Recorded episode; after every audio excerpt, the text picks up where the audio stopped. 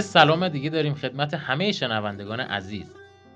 با یه پادکست دیگه از مجموعه پادکست های مدرسه ابن سینا در خدمت شما هستیم. پادکست هایی که توی اونا سعی داریم که شما رو یک قدم بیشتر به سمت سلامتی نزدیک بکنیم. توی این پادکست هم مثل دیگر پادکست ها در خدمت کارشناس عزیز برنامهمون جناب مهندس عزتی رنجبر است جناب مهندس سلام می‌کنم خدمت شما. سلام خدمت مجری محترم برنامه و همه شنوندگان عزیز و علاقه من به مباحث سبک زندگی سالم و طب ایرانی و سنتی ما. جناب مهندس موضوع امروز برنامهمون درباره دیابته. اگر میشه مقدمه و درباره این بیماری برای شنونده هامون بفرمایید. بله بیماری دیابت امروزه یکی از بیماری های جدی و معضلات جدی هست که آمار شیوع بسیار بالا و فراوانی در بین مردم داره. و شاید بگیم که یک بیماری رو به افزایش هست. یعنی ما خیلی افرادی که الان حتی مشکل دیابت رو دارن یا قند خون رو دارن و اطلاع از بیماریشون ندارن و به طور تصادفی در یک آزمایش قند خون متوجه میشن که میزان قند خونشون از حد طبیعی فراتر هست. بله. بیماری دیابت رو به این اهمیتی که الان هست و با این درصد شویی که الان هست واقعا در گذشته در تاریخ گذشته ما نبوده. بله. باشه سوال پیش بیاد که اصلا آیا در گذشته دیابت شناخته شده بوده؟ آیا میشناختن دیابت رو؟ اگه میشناختن به چه نحوی به چه اسمی میشناختن؟ و راهکارهای درمانیشون چی بوده که ما موضوع بحث جلسه ما هست؟ ما در این پادکست که خدمت عزیزان هستیم می‌خوایم در وقت اول یک تعریف از دیابت خدمتون داشته باشیم و به خصوص ما تکیهمون بر روی طب سنتی و درمانهای طبیعی هست. بله. و می‌خوایم یک مجموعه دستورالعمل ساده ای رو به شما بگیم هم در جهت پیشگیری از ابتلا به دیابت و هم در جهت درمان این مشکل. و مثل همیشه میگیم که این مباحثی که مطرح می‌کنیم شما رو نیاز از مراجعه به پزشک نمی‌کنه. اینها صرفا مباحث آموزشی هست که شما رو بتونه نسبت به موضوع دانش شما رو افزایش بده. درست. و شما شما رو نباید به سمت خود درمانی ببره. یک مقدمه ای بود که حالا ما به تدریج با اون سوالاتی که شما مطرح می‌کنید وارد بحث دیابت میشیم و قسمت به قسمت جلو میریم و در یک پادکست حدودا شاید سی دقیقه ای بحث های دیابت رو برای شما کاملا از دیدگاه طب قدیم موشکافی می‌کنیم. خیلی ممنونیم از مقدمه ای که فرمودید. از علائم اولیه دیابت چیه؟ یعنی چه علائمی باید ما توی خودمون ببینیم تا متوجه بشیم که دچار این بیماری شدیم. بله خب ببینید علائم ابتدایی دیابت که معمولا مردم رو متوجه مشکل می‌کنه این هست که به شدت تشنشون میشه. این نیاز به این دارن که حتی دیابت هم اقسام داره. این بله. این علائمی که خدمتتون عرض می‌کنم به صورت عمومی هست. مثلا تشنگی می‌کنن نیاز به خوردن آب بیش از اندازه شاید حد طبیعی دارن و از اون مهمتر این که با خوردن مختصری آب اینها نیاز به اجابت مزاج دفع ادرار دارن. هی بله. مدام بد و برن و در واقع دفع ادرار داشته باشن. و به قول آمیانش گفتم با یک لیوان آب خوردن اینها رو نیاز به دستشویی رفتن پیدا می‌کنن. و این علائم ظاهریش هست. از اون ور کاهش وزن شدید یا اضافه وزن شدید اینها می‌تونه علائم دیابت باشه شلی بدن وارفتگی بدن رنگ سفید زیاد در بدن. و عرض به خدمت شما که به افرادی که زمینه ژنتیکی یا وراثتی دیابت دارن اینها خیلی حواسشون جمع باشه. بله. اگه در خانواده در اقوام کسی رو دارن. ولی معمولا اون چیزی که باعث میشه که شخص متوجه دیابت خودش یا اون مشکل قند خونش بشه آزمایش هست. آزمایش بله. خون آزمایش خیلی ساده هست. میرن آزمایش میدن در آزمایشگاه ها با تجویز پزشک و متوجه میشن که آیا میزان قند خونشون آیا طبیعی هست یا طبیعی نیست. اگر که غیر طبیعی بود که معمولا حالا بالای اون 80 رو معمولا حالا غیر طبیعی فرض می‌کنن پی به مشکل دیابت خودشون می‌برن. آقای عزتی علت دیابت چیه؟ علت اصلی رو این میدارن که اون سلول هایی که در لوزول معده انسان هست یا در اون پانکراس انسان هست اونها اون هورمون انسولین که منجر به این میشه که قند خون جذب بدن جذب سلول ها بشه اون رو به حد کفایت ترشح نمی‌کنه یا کمتر از حد کفایت ترشح می‌کنه. این رو معمولا علت اصلی دیابت در طب جدید می‌دونم. ولی ما نکته مهممون که می‌خوایم تکیه برش بکنیم علتی هست که در طب سنتی در مورد دیابت در موردش بحث شده. پس یعنی توی طب سنتی هم این دیابت بوده.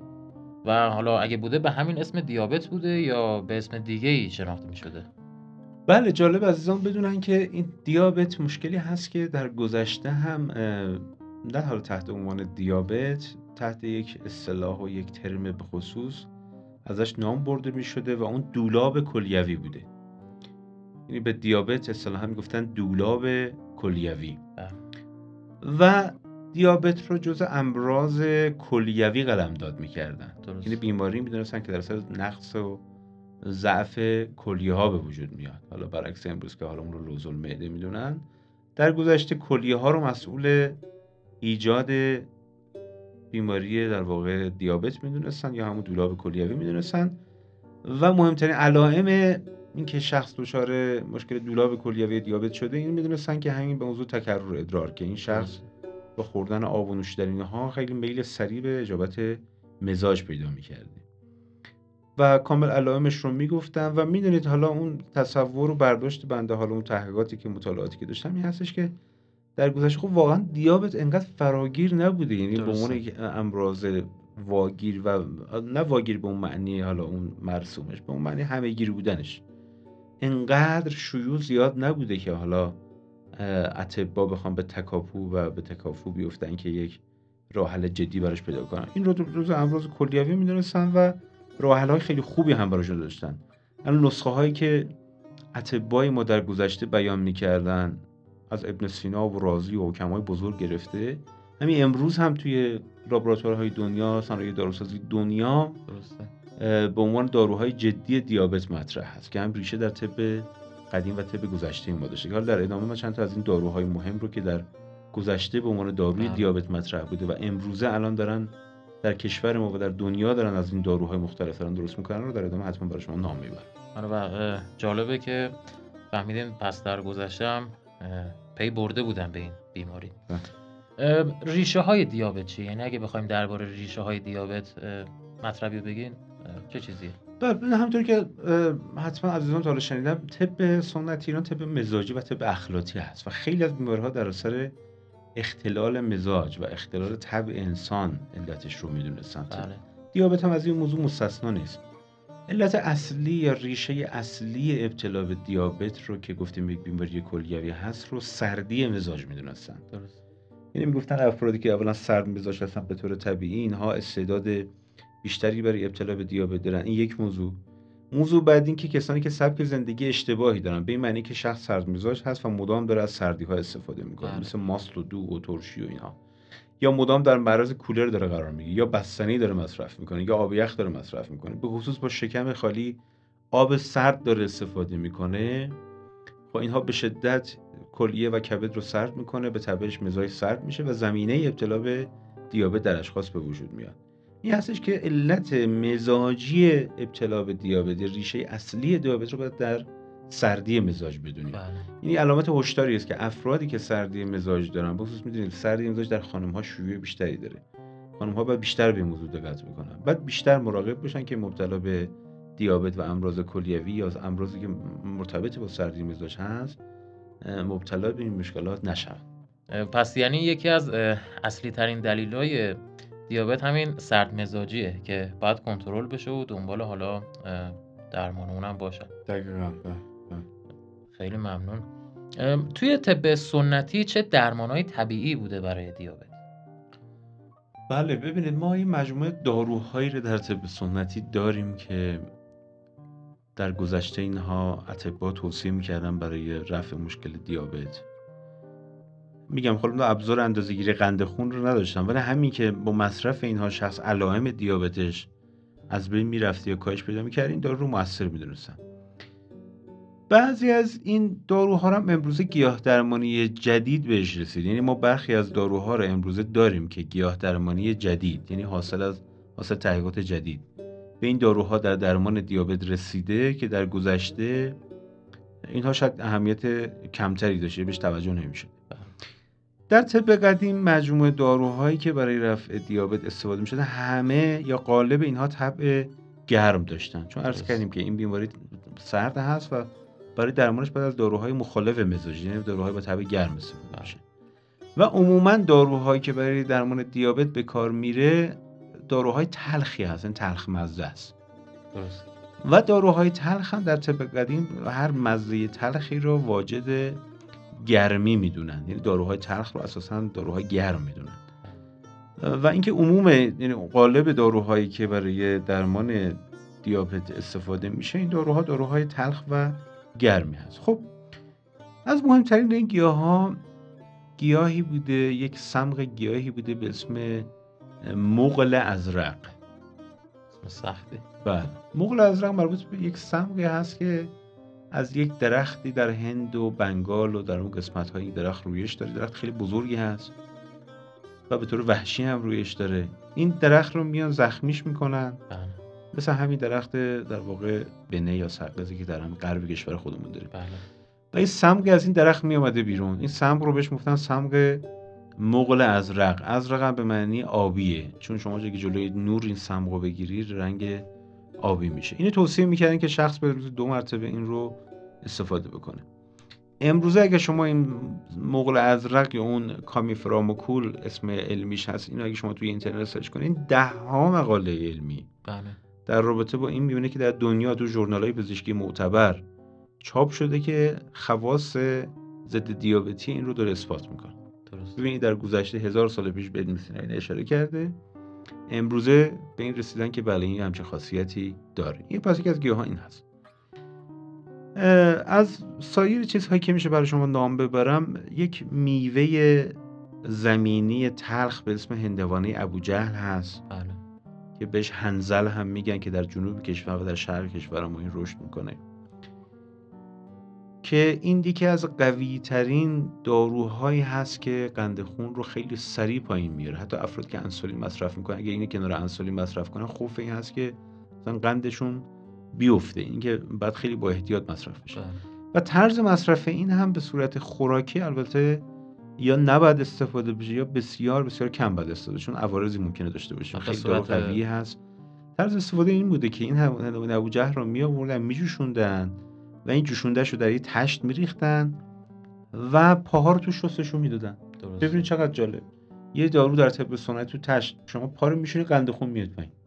یعنی به صورت پاشویه بوده. پاشویه بوده. خام نبود مثلا بخوام خام بخورم اون حالا دارو رو. بله خب به صورت خوراکی هم استفاده میشه که خیلی کم. مثلا به اندازه دو گرم در روز یا یک گرم در روز. چون برای بس روده ها و مده ها چیز خوبی نیست. بعد یکی دیگه از داروهای بسیار مهم برای موضوع این اندوانه ابو جهل بوده. و اما گیاه درمانی جدید هم چون دیگه دیابت کاملا شناخته شده مکانیزم ایجاد شناخته شده گیاه درمانی جدید یا همون در واقع هربال تراپی که الان خیلی دیگه تو دنیا مثلا در کشورهای اروپایی خیلی شایع هست.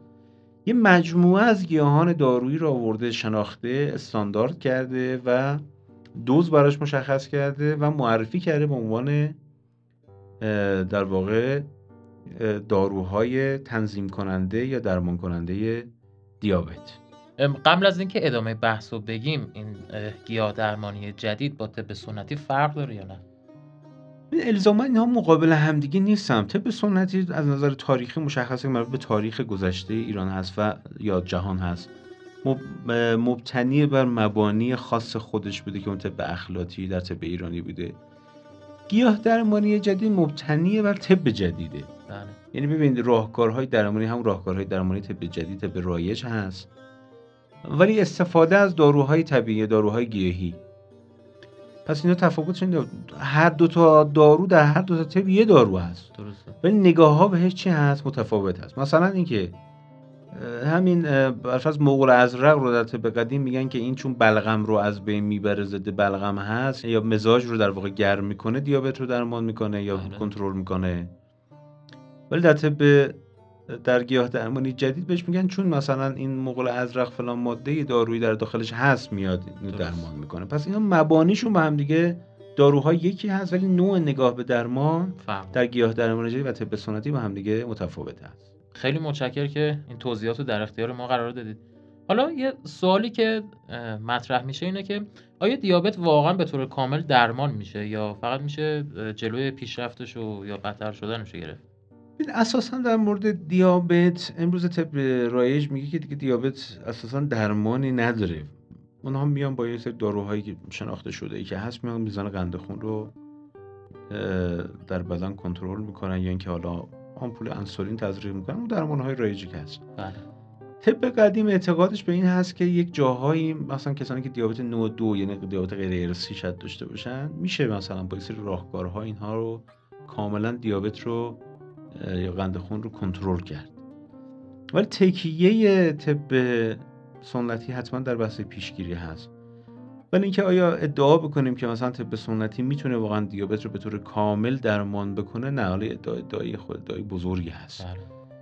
بله.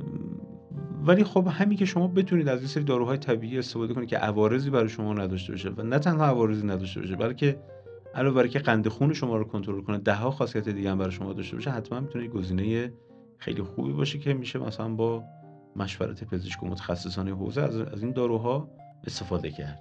یعنی بهبودش به صورت 100 درصد و کامل نیست نه ولی نمیشه واقعا هیچ پیش بینی نمیشه کرد که آیا این بهبود 100 درصد ولی عموما بهبود 100 درصد اتفاق نمیفته نمیفته و حالا در ادامه اون بحثی که قبلا خدمتتون عرض کردم گیاه درمان جدید هم یک مجموعه ای از داروهای طبیعی رو برای درمان دیابت یا همون بهبو- تنظیم قند خون معرفی کرده به ما. مثلا فرض بفرمایید گزنه. بله.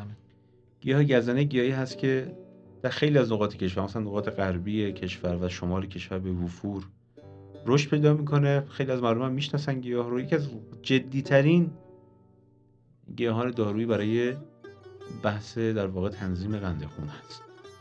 حالا همین گزنده رو وقتی شما بجوشونید مصرف بکنید نه تنها قند خون شما رو پایین میاره بلکه گلبول های سفید بدن شما رو بالا می‌بره سیستم بله. ایمنی بدن شما رو تقویت می‌کنه کم خونی بدن شما رو برطرف می‌کنه آهن خون رو بالا می‌بره. این همه فواید در یک گیاه خداوند گذاشته. یا مثلا فرض کنید شنبلیله تخم شنبلیله دانه شنبلیله.